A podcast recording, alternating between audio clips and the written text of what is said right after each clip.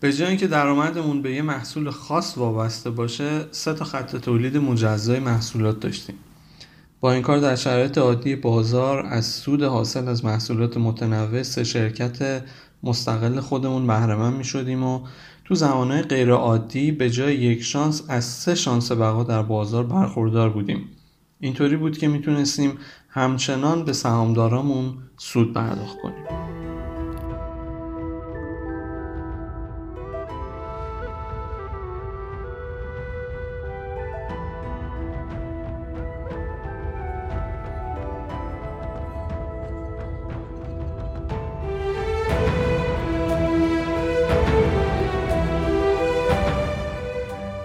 سلام سلام سلام. روزتون بخیر. من میلاد مانیان هستم و صدای من رو از قسمت دهم برندیست یا همون ام پادکست میشنوید. با هر سختی و بدبختی که بود ده قسمتی شدیم و گفتم حالا که تا اینجا رسیدیم تغییراتی رو تو پادکست ایجاد کنم. اولیش هم همین rebranding خود پادکست بود. یه سری تغییرات دیگه هم داریم که یواش یواش تو قسمت بعدی به ساختار پادکست اضافه می‌کنم. به هر صورت امیدوارم روزها و اوقات خوب و خوشی رو در حال سپری کردنش باشید و آماده باشید بریم یه قسمت دیگه از ام پادکست قدیم و یا برندیست جدید رو با همدیگه شروع کنیم و گوش کنیم.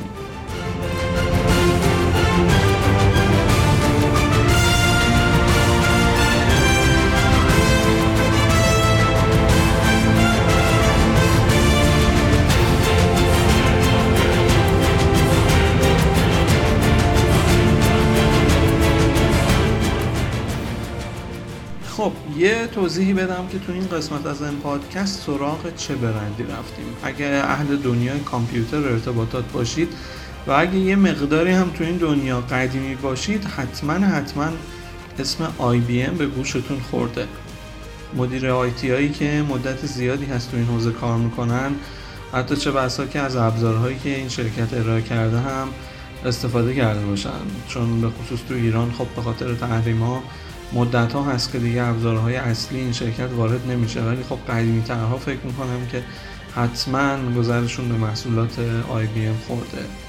در دنیای فناوری اطلاعات IBM اسم خیلی بزرگیه و دونستن اینکه چه بر سر این برند گذشته فکر می‌کنم پر از درس های بزرگی باشه که می‌تونه به ما و به خصوص به مدیران شرکت ها کمک کنه تا ببینن این شرکت های بزرگ چطوری در شرایط مختلف تونستن سر بلند کنند و چالش ها رو با شکست و چه با پیروزی پشت سر بگذارن. قرار تو این قسمت حسابی در این مورد صحبت کنیم.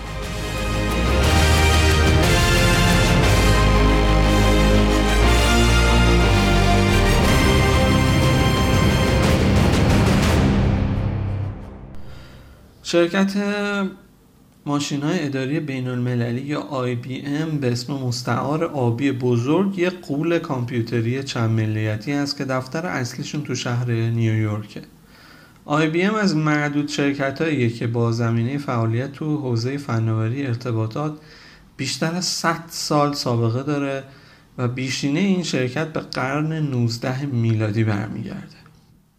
کسب و کار فعلی IBM طیف وسیعی از فعالیت ها از جمله طراحی و تولید سخت افزار و نرم افزار ارائه خدمات زیرساخت شبکه های کامپیوتری سرویس های هاست مشاوره کامپیوترهای مین فرم که حالا به همون ابر کامپیوترها معروفن و حتی نانو تکنولوژی رو شامل میشه.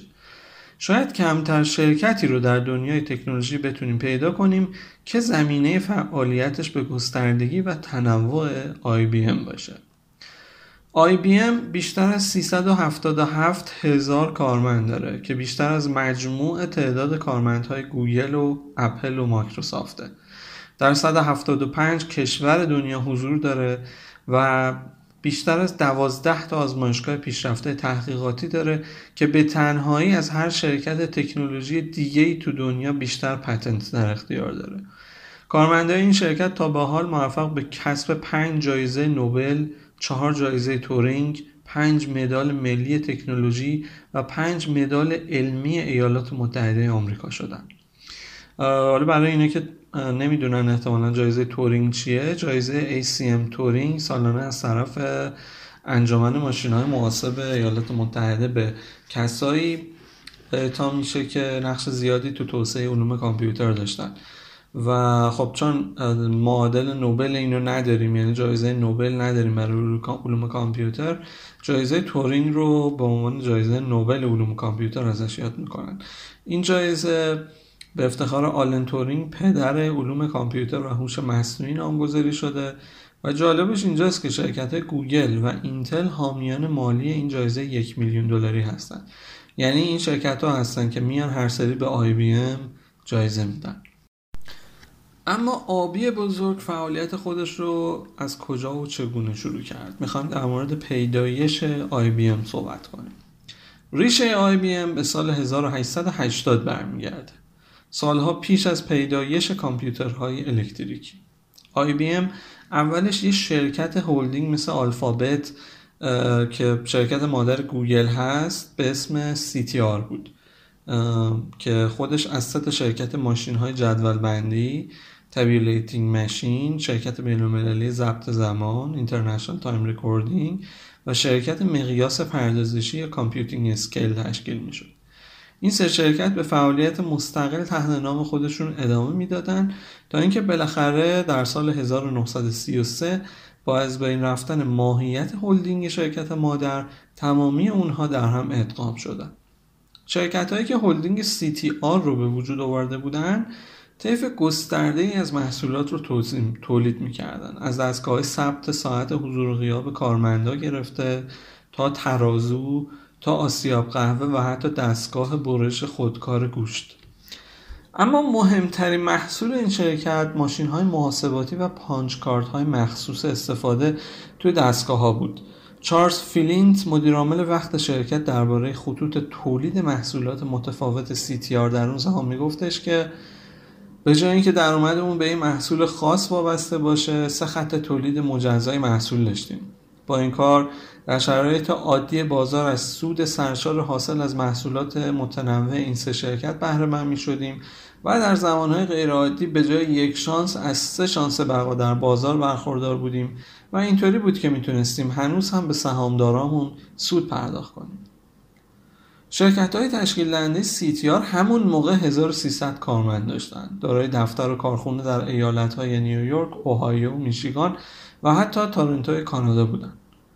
از بین شرکت های CTR مهمترین اونها از لحاظ تکنولوژیک شرکت ماشین های جدول بندی بود که توسط هرمن هوریس تأسیس شد و تخصص اون توسعه تجهیزات پردازش اطلاعات توسط کارت های پانچ بود.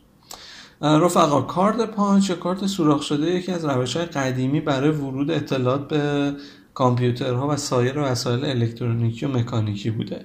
تو این روش با وسیله خاص سوراخ های کوچک در محل های از پیش تعیین شده برای بر روی یک کارت کاغذی ایجاد می شد اندازش هم تقریبا اندازه یک پاکت نامه بود.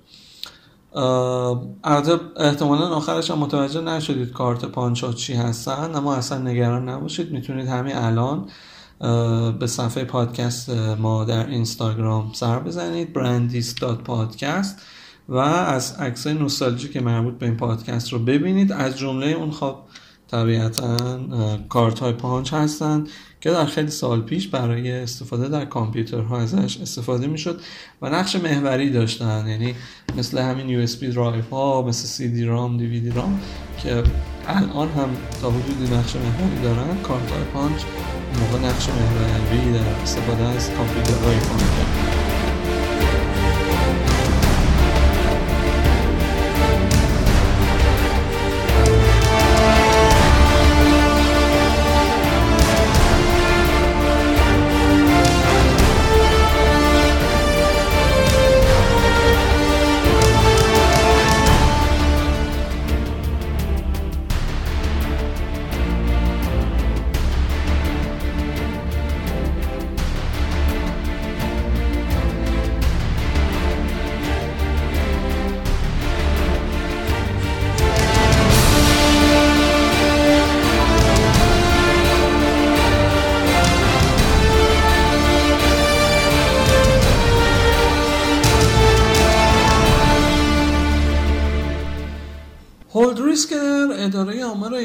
متحده کار می‌کرد برای کاهش زمان و پیچیدگی جدول بندی اطلاعات به دست آمده از آمارگیری سال 1890 آمریکا اولین patent های مربوط به تکنولوژی ماشین های جدول بندی رو به ثبت رسوند توسعه کارت های پانچ توسط اون در سال 1886 تا 80 سال به عنوان استانداردی برای صنعت جدولبندی و ورود اطلاعات محاسباتی در نظر گرفته می‌شد. بعد از اینکه شرکت ماشین های جدولبندی تونست در مناقصه دولتی برای پردازش اطلاعات سرشماری سال 1900 میلادی آمریکا برنده بشه و این پروژه رو با سرعت خارق العاده به انجام برسونه هولریس با این چالش جدید مواجه بود که چطوری شرکت نوپای خودش رو در سالهایی که اون سرشماری انجام نمی‌شد مشغول نگه داره. خب طبیعتا سرشماری هر روزه که نبوده هر چند سال یه بار انجام می شده و تمرکز این هم روی پردازش اطلاعات حاصل از سرشماری بوده. اما خب مشکل اینجا بود که اون سالهایی که سرشماری نبود باید چیکار می‌کردن؟ خب هر سال که آماری گفتم دیگه هر سال که آمارگیری انجام نمی‌شد. و نهایتا اون برای پیدا کردن بازار فروش ماشین های پانچ و جدولبندی اتوماتیک خودش به شرکت های خصوصی و خارجی روی آورد. در سال 1911 هولریس 51 ساله که وضع سلامتی مناسبی نداشت کسب و کار خودش رو به مبلغ 2.3 میلیون دلار به چارلز فیلیت که بعدها سی تی آر رو تأسیس کرد فروخت. که از این مبلغ من مقدار یک و دو دهم میلیون دلار به خودش رسید. داریم در مورد اعداد ارقامی در سال 1911 صحبت می‌کنیم. این اعداد همین الان هم عددهای بسیار زیادی هستند و حساب کنید که اون موقع چه ارزشی داشتن وقتی مشخص شد مدیر کسب و کار گسترده مدیریت کسب و کار گسترده سی تی آر کار آسونی نیست فیلیت از توماس واتسون شخص دوم شرکت NCR کمک خواست NCR چیه حالا؟ NCR هم شرکت سخت افزار رایان شخصی و بوده اون زمان که حالا تو همین حوزه فعالیت می‌کرده ولی خب سطح فعالیتش کمتر بوده. در سال 1914 واتسون با عنوان مدیر ارشد و در سال 1915 با عنوان رئیس سی تی آر برگزیده شد. واتسون با استفاده از تجربیات مدیریتی خودش در انسیار به سرعت مجموعی از تاکتیک های تجاری موثر رو در سیتیار به اجرا گذاشت. از جمله سیاست هایی که واتسون با خودش به سیتیار آورد می‌تونیم به توجه و تمرکز ویژه به مشتری اشاره کنیم که بعدها به ام هم برس رسید و هنوز هم به عنوان یکی از سیاست های اصلی این شرکت اجرا میشه. تغییرات واتسون در CTR به سرعت نتیجه داد به طوری که درآمد شرکت در چهار سال ابتدایی مدیریتش دو برابر شد. و شرکت تونست پای خودش رو در اروپا، آفریقای جنوبی، آسیا و استرالیا باز کنه در این دوران واتسون نقش اساسی در شکلگیری اون چیزی داشت که امروزه به نام فرهنگ آی بی ام می‌شناسیم اون در سال 1914 اولین کارمند معلول رو به استخدام شرکت در آورد و اولین دپارتمان آموزش کارمندان رو در سال 1916 شکل داد. شعار معروف Think هم توسط اون در سال 1915 ابدا و به سرعت به بخشی از فرهنگ سازمانی شرکت تبدیل شد. یه سری ویدیوها هم تو این زمینه تو اینستاگرام برندیس قرار میدم که در همین مورد همین حرکت های باحال آی بی ام هست. صفحه ما برندیس پادکست رو حتما فالو کنید.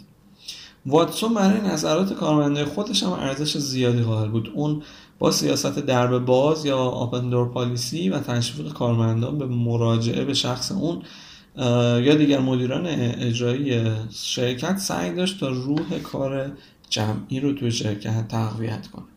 واتسون از اسم CTR خوشش نمی اومد بالاخره در سال 1924 اسم شرکت رو عوض کرد و گذاشت International Business Machines و همون IBM که نام اختصاری شرکت ماشین های تجاری بینالمللیه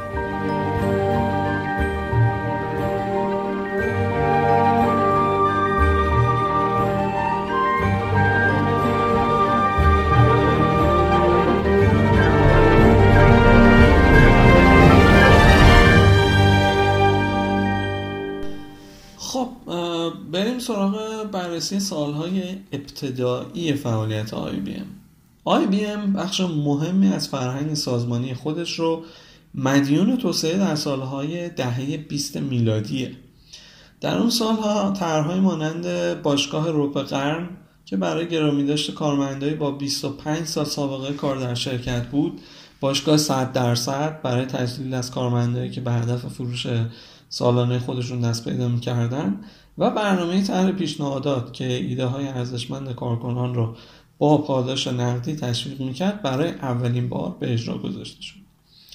IBM تا سال 1958 و فروش بخش تجهیزات زمان خودش به شرکت سیمپلکس به مدت 70 سال تجهیزات اندازهگیری زمان رو تولید می‌کرد.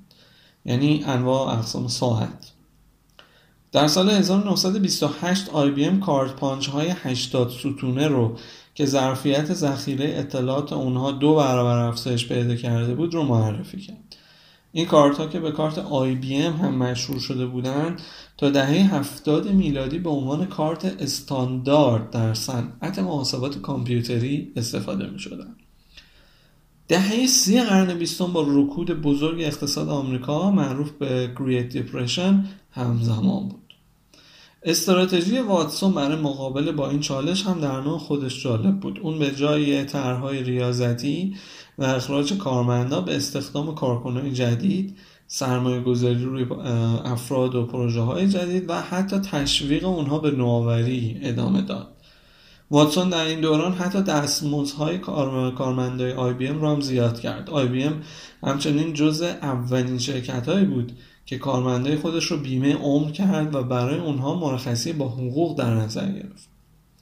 این تغییرات شاید از منظر کارکنان یه شرکت خیلی مطلوب و رویایی باشه اما برای خود شرکت مخصوصا در دوران رکود اقتصادی ریسک خیلی بزرگی به حساب میاد. واتسون با تصمیم خودش دست به قمار بزرگی زده بود. کارخونه های آی بی ام بی توجه به عدم وجود بازاری برای فروش به مدت 6 سال با تمام ظرفیت خودشون مشغول تولید تجهیزات بودن.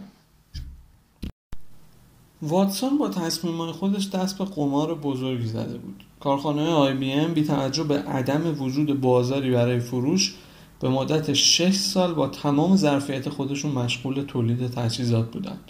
این کار باعث شد منابع شرکت تموم بشه انبارهاش هم پر از دستگاه محاسباتی جدول بندی بشه و برای مقابله با بحران منابع آی بی مجبور شد شاخه دایتون اسکیل که مربوط به خدمات غذایی بود رو و البته تو اون موقع هم در وضعیت مناسبی به صحنه برد رو در سال 1933 بفروشه. وقتی که دولت ایالات متحده در سال 1935 برای اجرای طرح بزرگ تامین اجتماعی آمریکا ملقب به بزرگترین عملیات حسابداری در طول تاریخ مناقصه برگزار کرد IBM تنها شرکتی بود که می‌تونست تجهیزات مورد نیاز رو به سرعت فراهم کنه. قمار باتسون باعث شده بود شرکت به قدری تجهیزات داشته باشه که بتونن اطلاعات 26 میلیون نفر رو پردازش کنن. موفقیت آی بی در اجرای سریع و موفقیت آمیز قرارداد باعث شد سفارش های دیگه هم از دولت بگیرن. تا انتهای دهه 1930 آی بی ام نه تنها تونسته بود از رکود بزرگ با موفقیت عبور کنه تازه به بزرگترین شرکت در زمینه فعالیت خودش هم تبدیل شده بود. اینطوری بود که پردازش, پردازش اطلاعات به فعالیت اصلی و زمینه رشد و موفقیت آی بی ام در پنجاه سال آینده تبدیل شد. اما بریم سراغ دوران پسا جنگ عصر فضا و جنگ سرد. با پایان جنگ جهانی دوم آی بی ام به قدری گسترش پیدا کرده بود که مدیراش نگران بودن در صورت کاهش تقاضای ساخت تجهیزات نظامی کسب و کار شرکت با مشکل روبرو بشه. یکی از راه های اونها برای غلبه بر این مشکلات شتاب بخشیدن به رشد جهانی شرکت بود. این رشد در سال 1949 و با تشکیل سازمان تجارت جهانی به اوج خودش رسید. توماس جی واتسون بنیانگذار و پدر معنوی آی بی ام در سال 1956 وقتی 82 سالش بود فوت کرد و مقام ارشد اجرایی پس از واتسون به پسر بزرگش توماس واتسون جونیور رسید. اینم اولین تغییر در رهبری آی بی ام بود که بعد از گذشت چهار دهه محسوب می‌شد. مدیر جدید شرکت یا همون توماس واتسون جونیور در دهه 50 و 60 میلادی خیلی چالش های زیادی داشت. با ظهور کامپیوترهای الکترونیکی، نوارهای مغناطیسی ذخیره اطلاعات، disk drive ها و برنامه نویسی رقبای جدیدی برای آی بی ام در حال شکلگیری بودند و از طرفی سازمان دادن و مدیریت شرکت که حالا از هر زمان دیگه ای در تاریخ خودش بزرگتر شده بود روز به روز سختتر می‌شد. واتسون جونیور که از کاریزمای پدر برای مدیریت بی بهره بود تصمیم گرفت با ایجاد یک ساختار سازمانی مدرن از طریق وضع قوانین شرکت رو اداره کنه. اون برای این کار قوانین نانوشته و فرهنگ آی بی ام رو به صورت مدون جمعآوری کرد و به اونها جنبه رسمی داد اون 11 سال پیش از تصویب لایحه حقوق مدنی ایالات متحده که در سال 1964 بود سیاست فرصت برابر شغلی فارغ از نژاد، رنگ، دین، جنسیت یا ملیت را در ام به اجرا گذاشت. ام تحت مدیریت جدید به همکاری با دولت ایالات متحده در زمینه نوآوری های محاسباتی ادامه داد. ظهور جنگ سرد باعث شده بود تا دولت آمریکا بیشتر از قبل در زمینه نوآوری های محاسباتی نیازهایی داشته باشه. و خب این براش خیلی مهمتر بشه. اینا باعث شد که برن خب پروژه کامپیوتری رو در دهه 50 support بکنن. در سال 1952 آی بی ام با رفت با دانشگاه MIT قرارداد بست و اونجا بود که طرح ساخت کامپیوتر دفاع هوایی از طریق رهگیری یا SAGE رو نهایی کردن. پروژه SAGE منجر به توسعه بسیاری از فناوری های دیجیتالی شد که امروزه همه ما از اونها استفاده می‌کنیم. از جمله مهمترینش هم انتقال اطلاعات از طریق خط تلفن و تکنیک چند پردازشی بود.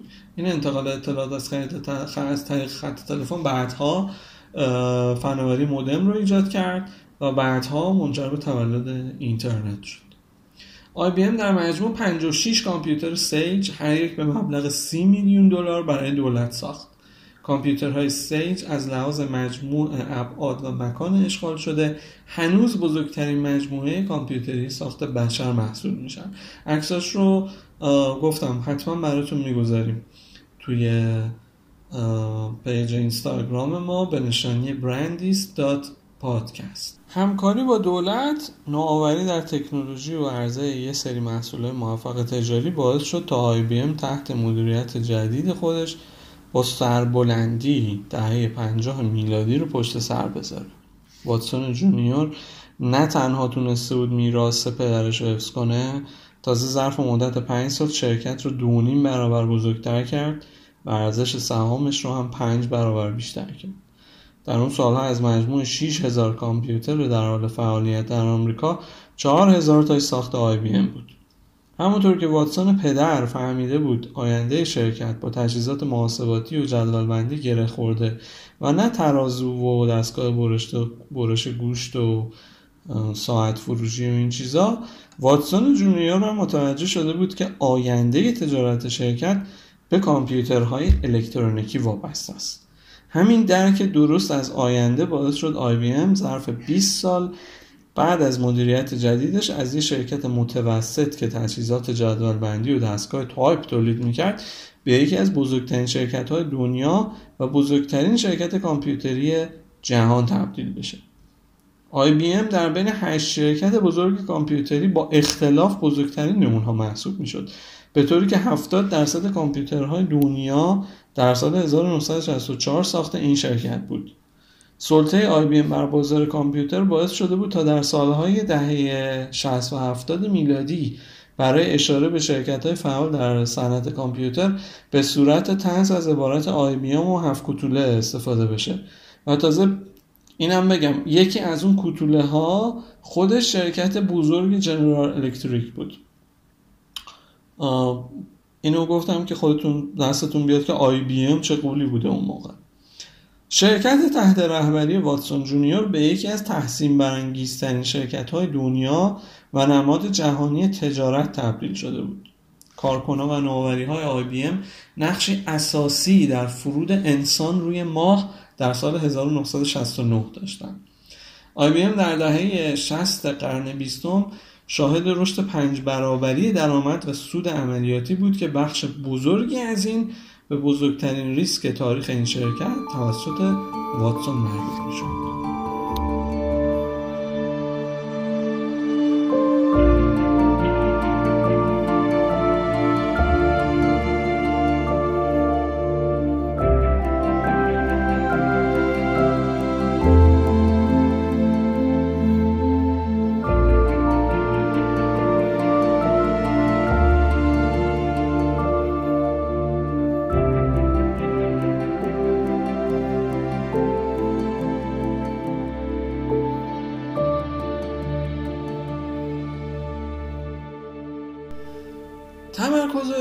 واتسون به گسترش جهانی شرکت یکی دیگه از دلایل موفقیت آی بی ام در قرن بیستم میلادی بود. واتسون که ویرانی های جنگ جهانی اول رو به چشم خودش دیده بود تجارت رو مانعی بر سر راه جنگ می‌دونست و عقیده داشت که صلح و تجارت منافع مشترک زیادی دارن. او اینقدر به این عقیده باور داشت که در سال 1938 دستور داد تا شعار صلح جهانی از طریق تجارت یا World Peace Through World Trade رو بر سر ورودی مقر جدید شرکت در نیویورک حک کنند. واتسون به طرز خستگی ناپذیری تلاش می‌کرد مفهوم تجارت جهانی رو بین رهبرای جهان جا بندازه کار به جایی رسیده بود که مثلا زمان برگزاری رویدادهای بینالمللی در نیویورک اون وظیفه میزبانی از رهبرهای خارجی رو به صورت غیر رسمی از طرف دولت آمریکا بر عهده داشت. های واتسون باعث شدن تا دولت‌های خارجی به پاس زحمتاش برای بهبود روابط بین المللی از طریق شکل دادن مناسبات تجاری جایزه های زیادی بهش بدن. اما در همین بین دوران جنگ جهانی دوم ایجاد میشه. در جنگ جهانی دوم ام فعالیت خودش رو در کشورهای زیادی که بعدها درگیر جنگ شدن گسترش داده بود شعبه ام در آلمان یکی از شعب بزرگ و پرسود این شرکت به شما می‌رفت شرکت همچنین دارای شعبی در لهستان، سوئیس و دیگر کشورهای اروپایی بود که بعدها در طی جنگ به دست نازی ها و بقیه کشورهای محور متحدین افتاد. دفتر مرکزی آی بی ام در نیویورک اما در جنگ جهانی دوم به متفقین و دولت آمریکا کمک می‌کرد. وقتی جنگ جهانی دوم شروع شد واتسون همه منابع آی بی ام رو در اختیار دولت آمریکا قرار داد خط تولید محصولات آی بی ام به سرعت از تجهیزات محاسبی و محاسباتی و جدولبندی به ادوات نظامی تغییر پیدا کرد از جمله محصولات تولید شده توسط آی بی ام در اون موقع می‌تونیم به تفنگ اتوماتیک براونینگ و ام یک کارابین اشاره کنیم. توجه دارید دیگه زده بودن تو کار اسلحه کلا حالا تا چند ماه قبلش داشتن خیلی شیک data پردازش می‌کردن ولی خب تا دیدن سود این طرفیه خط تولید رو کلا عوض کردن. کارخانه های آی بی ام در زمان جنگ جهانی دوم در مجموع بیش از سی نوع مهمات سنگین و هفتاد محصول مرتبط با جنگ تولید می‌کرد واتسون سود اندک یک درصدی برای محصولات در نظر گرفته بود و با ایجاد یک صندوق درآمد حاصله رو به زنای بیوه و کودکان یتیم کارکنان شرکت که در جنگیان جنگ کشته شده بودند اختصاص می‌داد. اما نیروهای نظامی متفقین در جریان جنگ جهانی دوم از تجهیزات محاسباتی آی بی هم, استفاده کردند. مثلا در جریان پروژه منحتن که پروژه بود برای توسعه اولین بمب اتمی در دو سال ایالات متحده به صورت گسترده ای از قدرت پردازشی و ماشین های پانچکارد ام استفاده شد. اما در طرف دیگه جنگ نازی ها هم از تجهیزات شعبه اروپایی ام که حالا دیگه در اختیار اونها قرار گرفته بود به, سرعت به صورت گسترده ای استفاده می‌کردن این تجهیزات برای طبقه بندی شهروندان آلمان و دیگر کشورهای اشتغال شده توسط نازی ها خیلی حیاتی بودند. حتی در جریان هولوکاست از اطلاعات سرشماری های پردازش شده توسط ماشین های آی بی ام برای تسهیل فرایند جمعوری یهودیان و فرستادن اونها به اردوگاه های مرگ استفاده میشه معروفه که میگن شرکت در جریان تصاحب توسط آلمان نازی قارت نشد. ماشین های اونا ضبط نشدن و آی هم, هم از طریق شعبه خودش در ژنو هنوز سود شعب اروپایی خودش رو دریافت می‌کرد. حتی میگن یه شرکت که شرکت ارتباط خودش رو با رژیم نازی هم حفظ کرده بود و به تامین قطعات برای اونها ادامه می‌داد. اون عقیده داره حتی پس از اشغال لهستان آی بی هنوز به سرویس و گسترش در رایش سوم ادامه می‌داد و در واقع تشنج بین آی بی ام و آلمان تنها بعد از جریان حمله به پرل هاربر و اعلام جنگ از طرف آمریکا در سال 1941 به وجود اومد.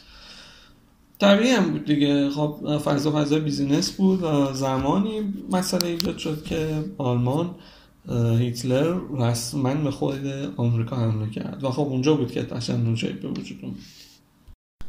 در سال 1964 آی بی ام از محصول انقلابی خودش به اسم سیستم 360 پرده برداشت. سیستم 360 اولین خانواده بزرگ از کامپیوترها محسوب می‌شد که با کامپیوترهای قبل خود سازگار نبود. اگر طرح سیستم 360 جواب نمی‌داد رقبا در مدت کوتاهی سهم ام رو از بازار می‌گرفتند. مجله فورچون در اون زمان تصمیم واتسون رو قمار 5 میلیارد دلاری ام نامید. در صورت شکست طرح سیستم 360 شرکت هم همراه با اون سقوط می‌کرد. تاریخ در حال تکرار شدن بود و واتسون جونیور درست مثل پدرش در زمان رکود بزرگ یه بار دیگه داشت روی شرکت قمار می‌کرد. در نهایت ریسک واتسون جونیور هم مثل ریسک پدرش نتیجه داد و فقط در مدت تنها دو سال سیستم 360 به کامپیوتر mainframe غالب بازار و معماری اون هم به استاندارد صنعت کامپیوتر تبدیل شد.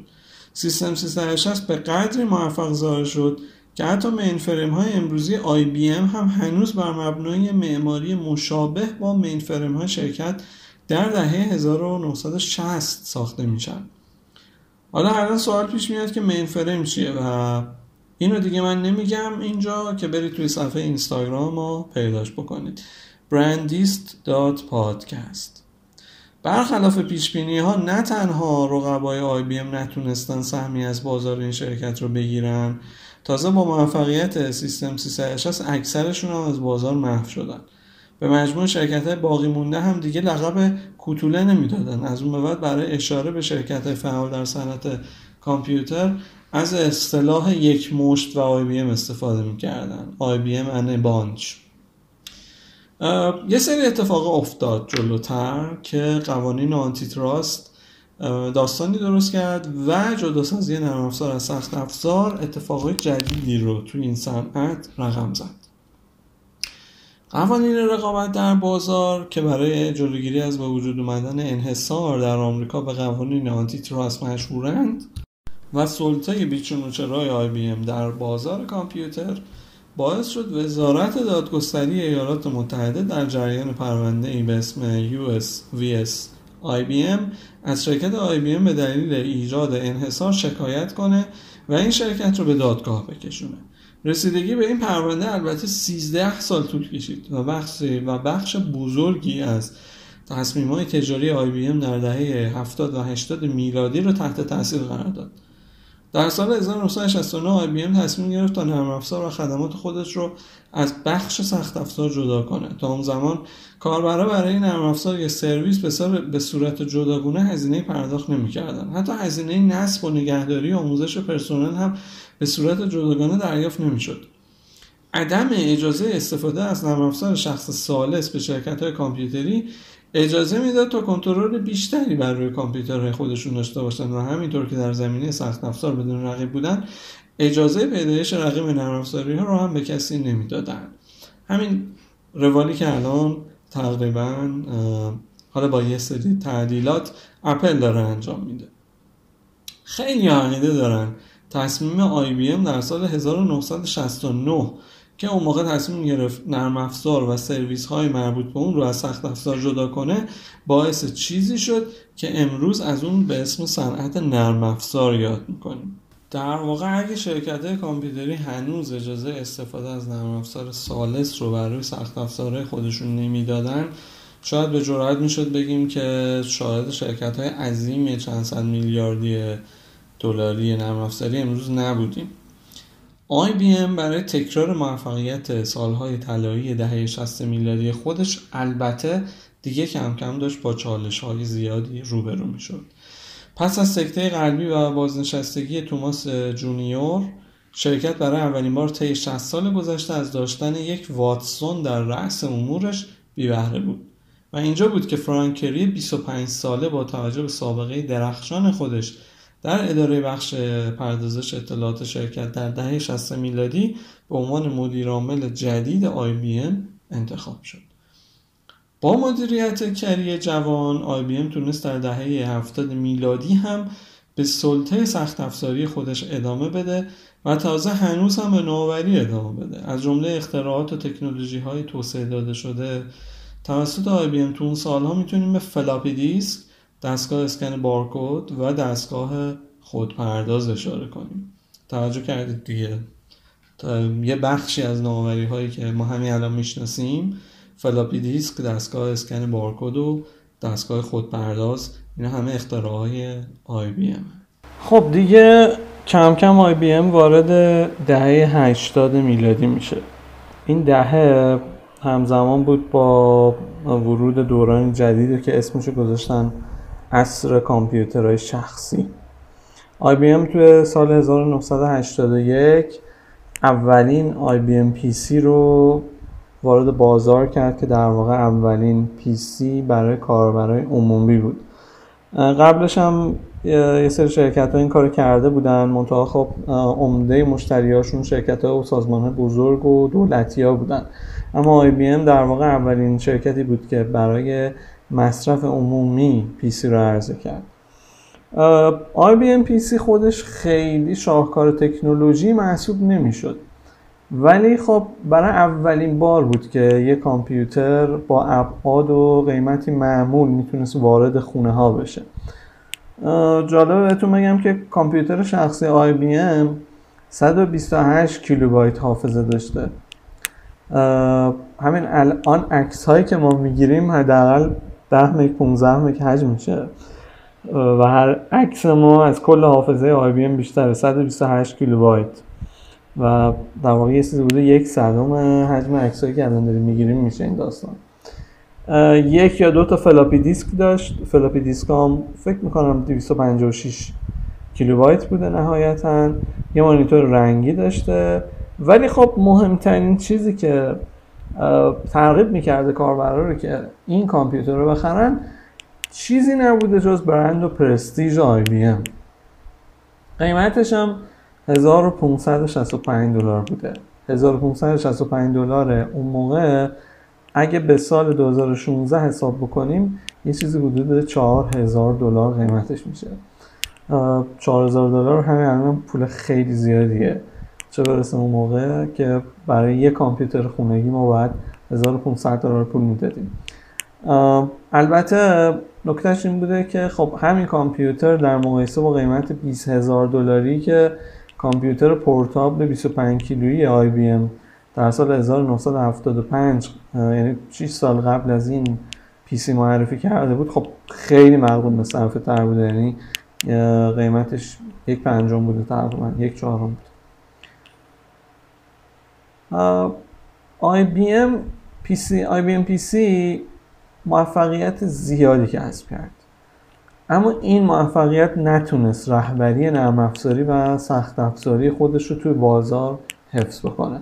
بذارید اینطوری بگم که ام این رهبری رو به ترتیب به مایکروسافت و اینتل باخت. در واقع قبلش ام در طول تاریخ چندین دهه خودش همیشه اجزای کلیدی سیستم هاشو مثل سخت افزار مثل نرم افزار پردازنده سیستم عامل لوازم جانبی همه رو خودش میساخت. اما اینجا اومد یه حرکتی زد و وقتی خواست وارد اصر اسمشو بزنیم عصر پردازش شخصی بشه برای اینکه بتونه با سرعت بیشتری وارد بازار بشه و PC های بیشتری تولید کنه برای اولین بار تصمیم گرفت ساخت و تولید قطعات حیاتی سیستم خودش که در واقع همون پردازنده و سیستم بودن رو به اینتل و مایکروسافت بسپاره.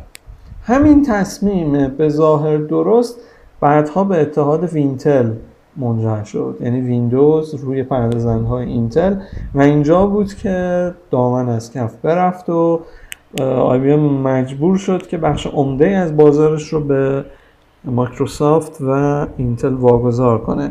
یکی از دلایل اصلی موفقیت مایکروسافت و بیل گیتس رو هم همین داستان می‌تونید در نظر بگیریم می‌دونید که بیل گیتس خودش اول تو مایکروسافت تو آی بی ام کار می‌کرده و از طریق ارتباطاتی که داشته تونسته این قرارداد رو از آی بی ام بگیره و همین باعث شد که مایکروسافت از زمین بلند از خاک بلند شه و کم کم با اتحادی هم که با وینتل داشتن تونستن بازار بسیار عظیمی رو برای خودشون ایجاد بکنن. اما خب ورود پی سی باعث شد که بازار کلا بچرخه سمت رایانش شخصی. درسته که آی بی ام نتونست به سلطه خودش تو دنیای کامپیوتر ادامه بده. اما صنعت کامپیوتر دیگه برای شرکت همه فن حریف و غول‌آسایی مثل آی بی ام که خودش یه تنه بره تو همه زمینه ها فعالیت بکنه هم دیگه جایی نداشت. کلا قوانین عوض شده بود دیگه الگوها عوض شده بود و آی بی ام که خب یه غول بسیار بزرگی بود براش خیلی سخت بود که توی زمان کوتاهی بتونه با این داستان منطبق کنه خودشو. این از در واقع اصل ظهور شرکت هایی بود که داشتن تو زمینه تخصصی فعالیت می‌کردن و اتفاقا سرعت رشدشون هم خیلی بالا بود. اینتل focus کرده بود تمرکز کرده بود روی ساخت پردازنده مایکروسافت روی نرم افزار ناول روی شبکه HP روی پرینترهاش سیگیت با تجهیزات ذخیره سازی داده و اوراکل با دیتابیس. خورد خورد تونستن بازار رو از دست آی در بیارن. چون هر کدوم داشتن روی بخش تخصصی کار می‌کردن. هرچند ام در اون سالها که می‌تونیم ازش به عنوان دوران افول این غول کامپیوتر یاد کنیم کماکان داشت به نوآوری های خودش ادامه می‌داد. اما باز همین نوآوری ها نتونستن به تنهایی شرکت رو نجات بدن.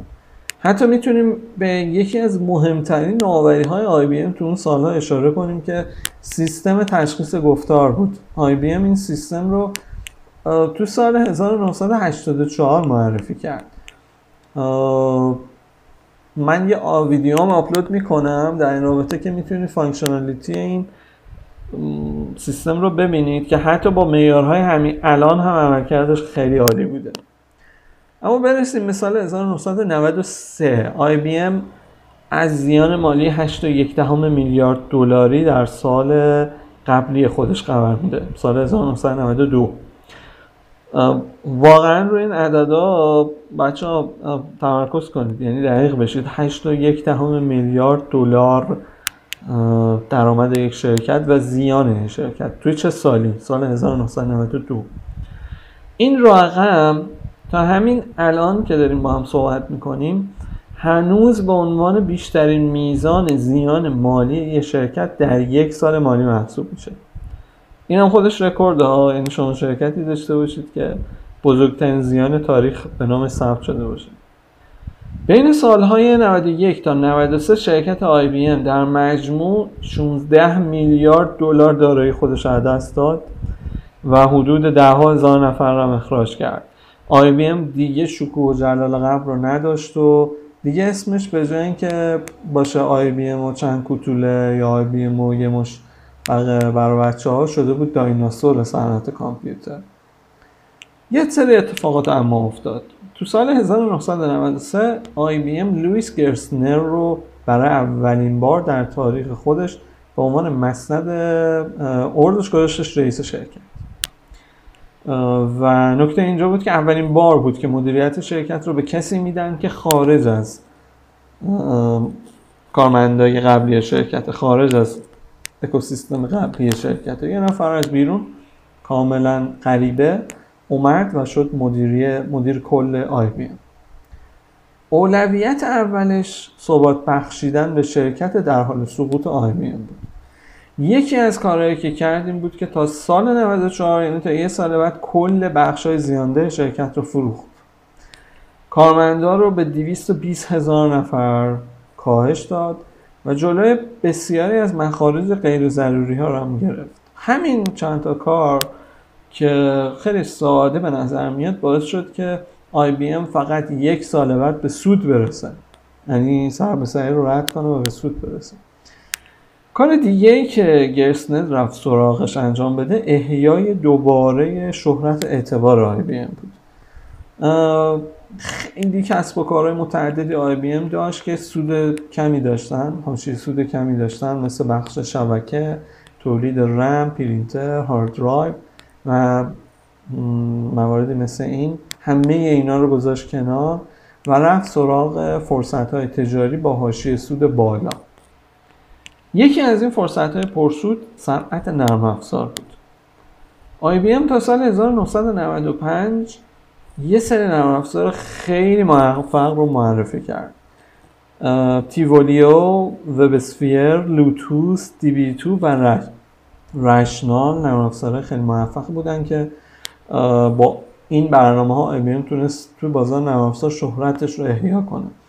نرم افزارهای بیشتر از اینا میدل ور بودن یعنی اند یوزر نبودن بیشتر. مال رابطی بین سیستم عامل اپلیکیشن عمل می‌کردن. برای همین خب خیلی از ماها ممکنه که آشنا نباشیم با اسامیشون ولی خب به شدت تمرکزشون روی مشتری های سازمانی بود.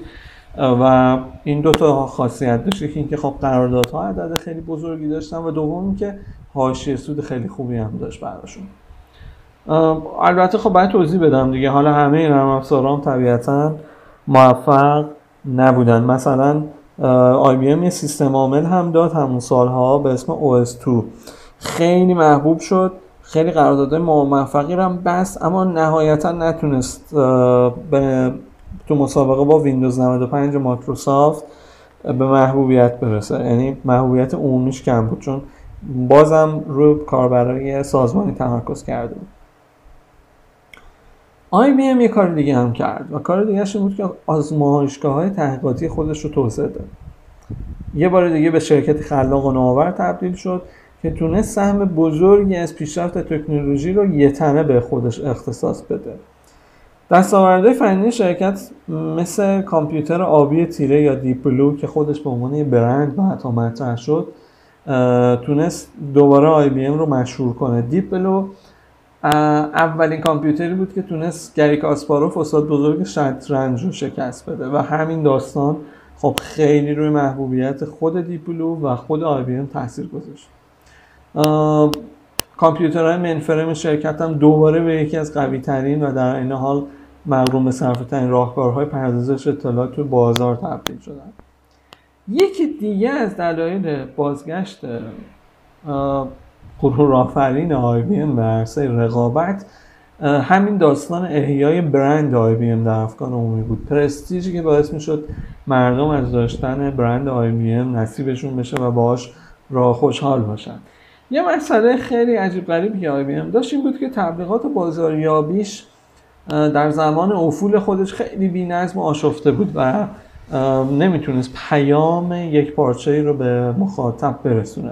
و در واقع حتی خود گرسنر دیده بود که پیام ها پیام متناقضی هم خیلی از بخش ها دلیلش این بود که آی تقریبا اون سالها داشت با بیشتر از 70 آژانس متفاوت تبلیغاتی کار می‌کرد.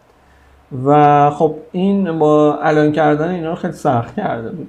برای همین آی بی ام تو سال 1994 همه قرارداداش رو لغو کرد و کل مأموریت تبلیغاتیش رو به یه آژانس تبلیغاتی واگذار کرد.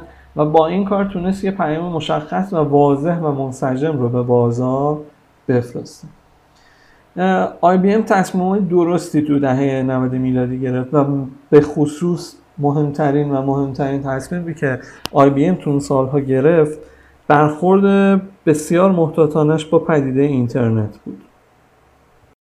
اون سالها تو دهه 90 اینترنت تازه ظهور کرده بود و خب خیلی سر صدا کرد و داستان حباب dot-com رو احتمالا خیلی هاتون آشنایید.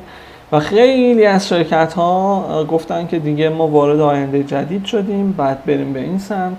و خب با سرعت زیادی می‌خواستن برن تو این پدیده تو این پدیده جدید و آینده بیزینسشون در واقع اونجا تصور می‌کردن. اما آی بی ام درسته که خودش هم اومد سرمایه گذاری کرد ولی تحت تاثیر جو قرار نگرفت.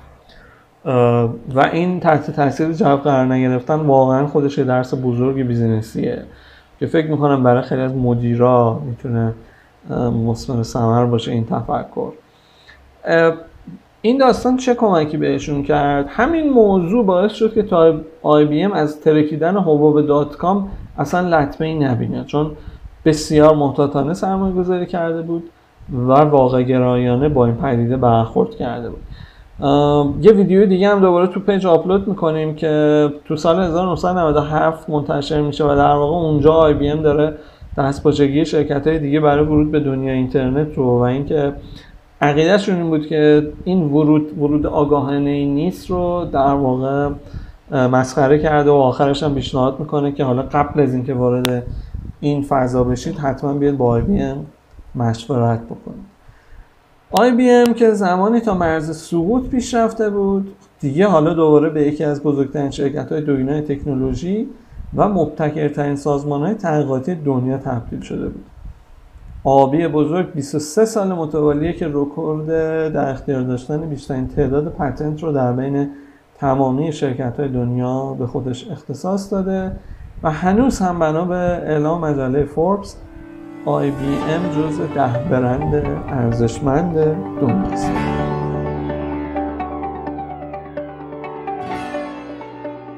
خب خیلی ممنونم که تو این نزدیک 50 دقیقه قسمت دهم پادکست برندیس همراه من میلاد مانیان بودید.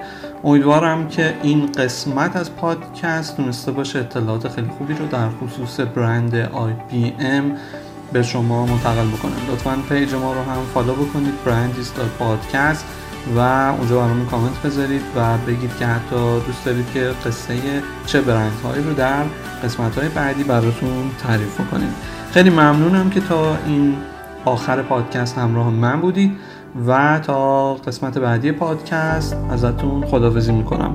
روز خوب خوش و سرزنده و پیروز باشید. خدا نگهدار.